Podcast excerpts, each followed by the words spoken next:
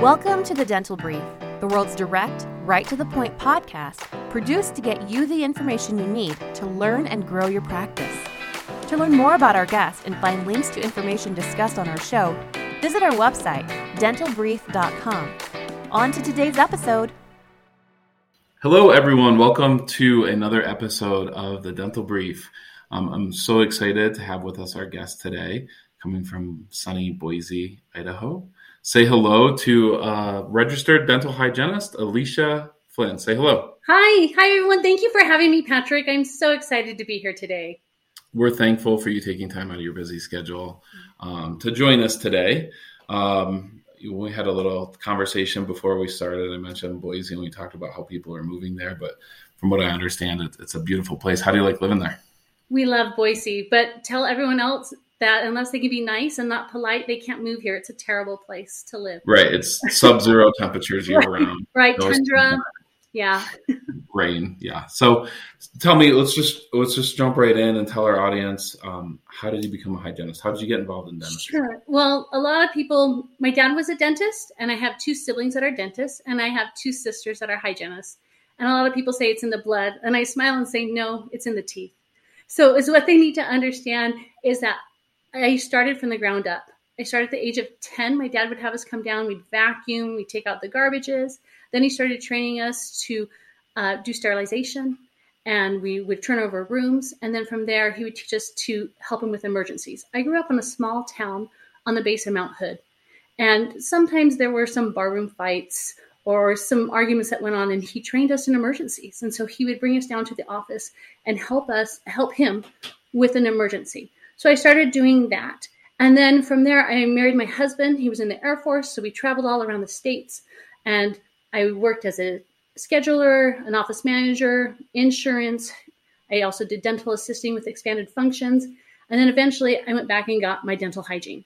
But as I did this, I realized there were a lot of dentists, they were happy with their practice, but there were problems they were struggling. And I would work with them on how they could have their staff work better together and how they could achieve their dreams. And I realized this was my niche. This is where I was happiest, and this is what made me happy. And so I still do hygiene one or two days a week, depending on the week. But I love helping dentists gain the practice that they dreamed about before they started dental school or while they were in dental school. I want their practice to be what they dreamed.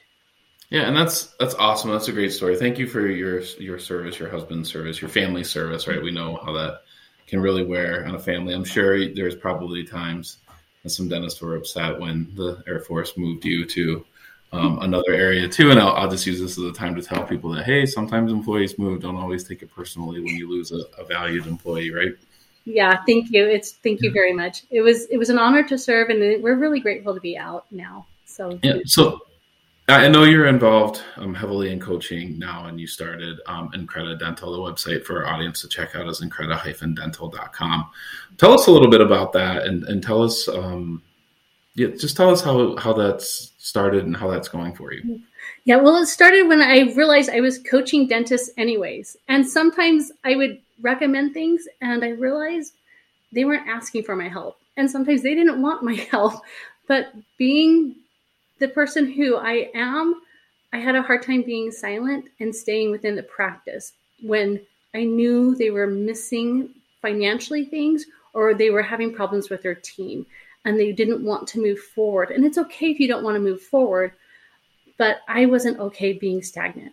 And I didn't find comfort there. I wanted to help people. And I realized once people would, when I worked for dentists and I would suggest, like, what if we started doing this? And I saw the relief that came on their face and even like their personality kind of changed, their persona become more relaxed because they were bringing in a little bit more revenues. And sometimes it was a lot more revenue, but I saw them pivot. I saw them change and become a happier dentist, a happier provider.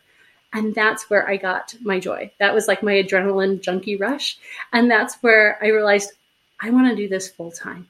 I want to help dentists full time with their practice and have joy in what they're doing. Because when you graduate, there unfortunately is a lot of debt. And then if you purchase a practice or buy into a practice, there again is a lot of debt. And sometimes you feel like you're swimming against against the tide, against the stream. And I'm here to help you know that you're not alone in the struggle and to know that there's help there for you. So that's how I got into coaching. That's that's awesome. So in your travels now, and I mean that like I mean that figuratively, right? Not literally, since you're not traveling the, the way that you used to anymore, from town to town. Um, what are some issues and problems that you see that dentists are facing? You mentioned more revenue. Is that kind of based on case acceptance? Are you seeing a lot of issues there?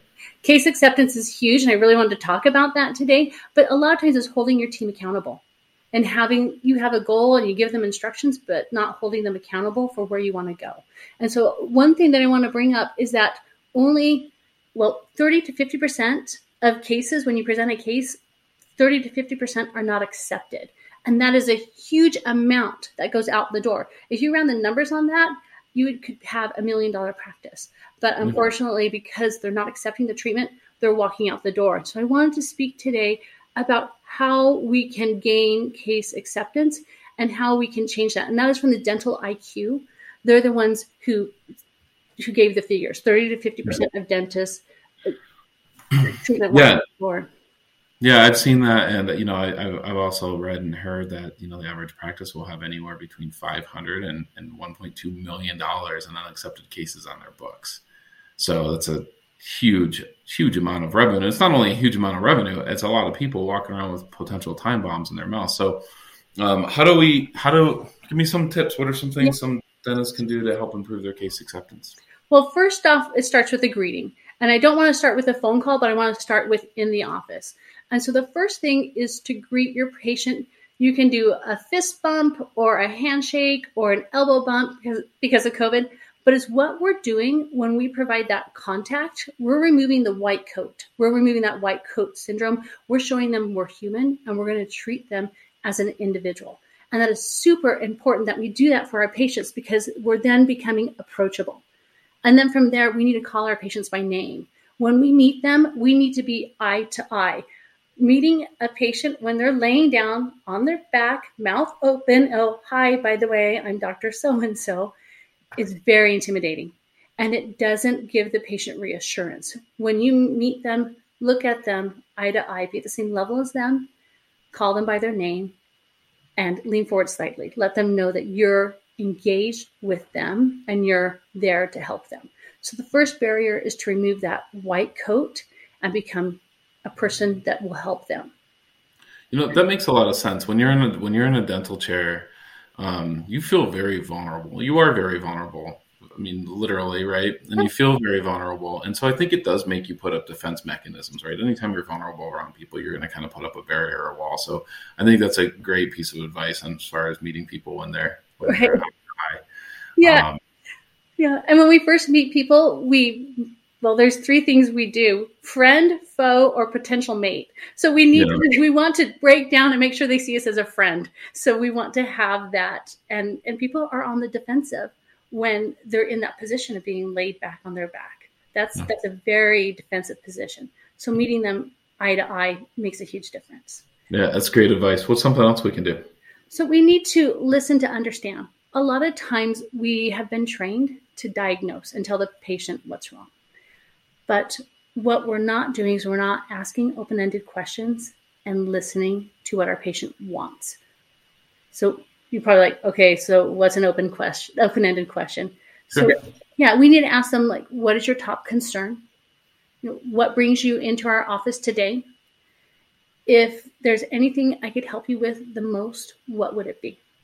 So we need to listen to what they want because there's a lot of things that that patients want, but if we don't address what they feel is their want or their need, they're not going to schedule. They're not going to come back and see us. So we need right. to ask them if there's any barriers that keep them from coming into finishing or getting treatment done too. That's a really powerful question. Sure. So um, I think that's, by the way, that's again fantastic advice. Why don't you give us one more thing that we can do to increase patient uh, case acceptance? So when we'll address their barrier. So if it's fear, this is a, can a lot of times be done by the assistant or the front office. If it's fear, you can just tell them, "Oh, you are at the best office. Dr. George is the best at this treatment and he will make sure you're comfortable." So address their fear and remove that barrier. If it is um, maybe financial. We're going to talk about that we have financing options, or, or let's say it's insurance driven.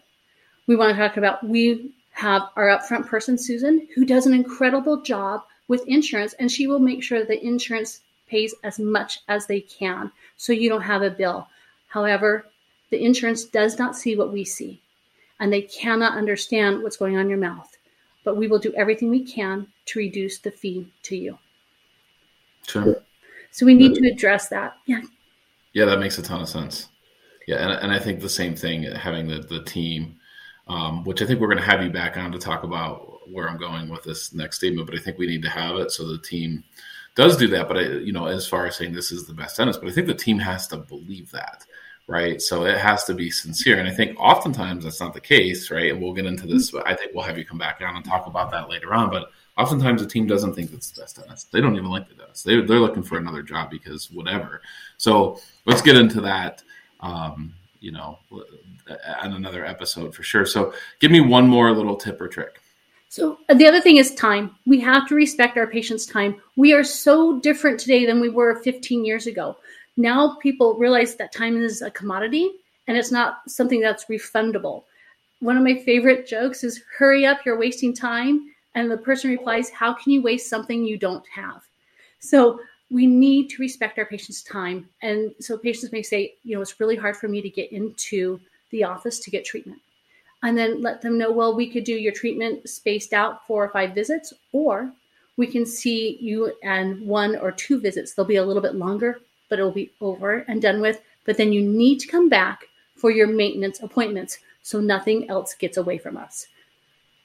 So yeah, ton of sense. Yeah, and I agree. I, I tell people all the time, like, if hey, if you have a cancellation, um, whatever your last minute cancellation policy is, what your last minute cancellation policy should be. So it should be let's treat our time equally because that it is equal. Everyone has the same amount of time, same amount of time in a day, right? So I always I always say that like, hey, if you're going to charge a hundred dollar no show fee, you better pay a hundred dollar no show fee whenever you make an appointment that you don't show up for, right? and then you're actually treating the patient fairly, right? It's right. what you are doing yourself. So, let me ask you this um, this last question: um, If somebody wants to vet um, an expert such as yourself to help them in their practice, whether it's case acceptance or building teams or or, or, or making your uh, team feel that you're the best dentist on the planet, how do you go about trusting, or how do you go about vetting that? Um, person and, and making sure you find a good fit for yourself. So I want to make sure I understand. So how do you go about getting the right staff? Or no, no, no. So how would you vet someone like an expert such as yourself, a oh, coach? Sorry, thank you yeah, so much. No yeah. So first off, I do one hour free consultations, complimentary. You can visit with me, no charge, no pressure. I want you to succeed. So you can go to my website, increda-dental.com, and it's the dash symbol, not the word and you can sign up, go there and schedule a free consultation. And we'll just talk about your victories as well as things that are, you're struggling with. Because really, it's the story. It's the story of where you have been and where you are and where you want to go is where we want to focus. And we want to understand what's in your past and how we can help you.